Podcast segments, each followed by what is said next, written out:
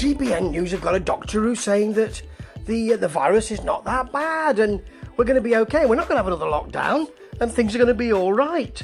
They're delighted to hear this. Thank you so much, says Kirsty. Thank you so much, Doctor, for saying that. Because they've got someone who's saying, I think we're going to be all right here. That's what they want to hear. Then um, Sam McCoy um, tells um, tells uh, Kirsty that uh, she gave a cold to people last week. She even seems to think he's joking. He doesn't look like he is, to be honest. it's lovely to see the little bits of anger between each other because they really like each other. They've liked each other for years. She keeps telling us. Oh dear. The East of England reporter is at a petrol station again. He's got the owner there saying it's getting better. We need to invest. We don't need people at a petrol station saying, look at this, people are coming in to get petrol. People furiously getting petrol. No one's going to get out their car and have a fight or anything. I know that's, that's probably what GBN hope, but that's not happening.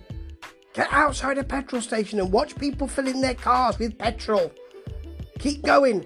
Be there from six o'clock and see if people run out of petrol. They haven't. Well, that was a bore. Never mind.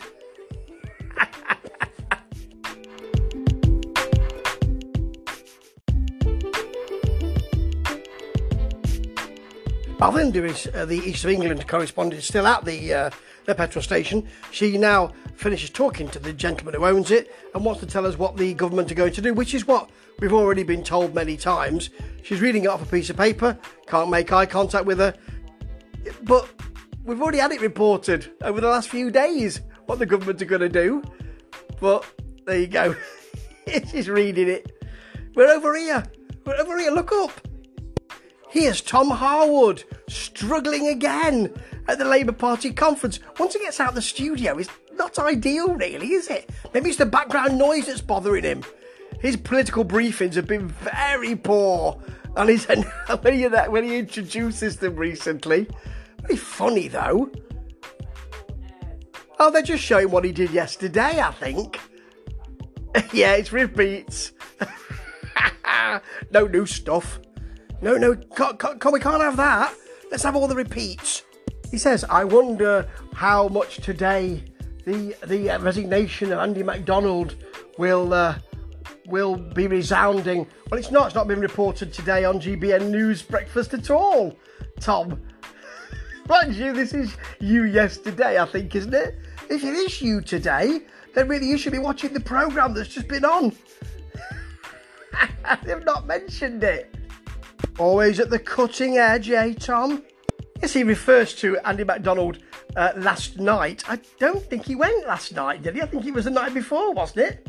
This, this is out of date. Out of date GB News giving you out of date politics with out of date graphics and out of date presenters. well, they, they, they do seem to want it to be the 1950s again. Damn those mini skirts!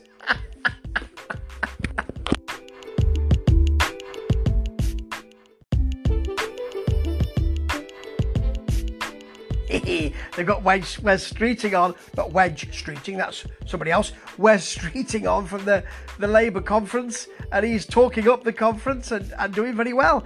They're desperate, Kirsty and Simon, desperate to say, This has been a disaster, hasn't it? And he's he's not biting.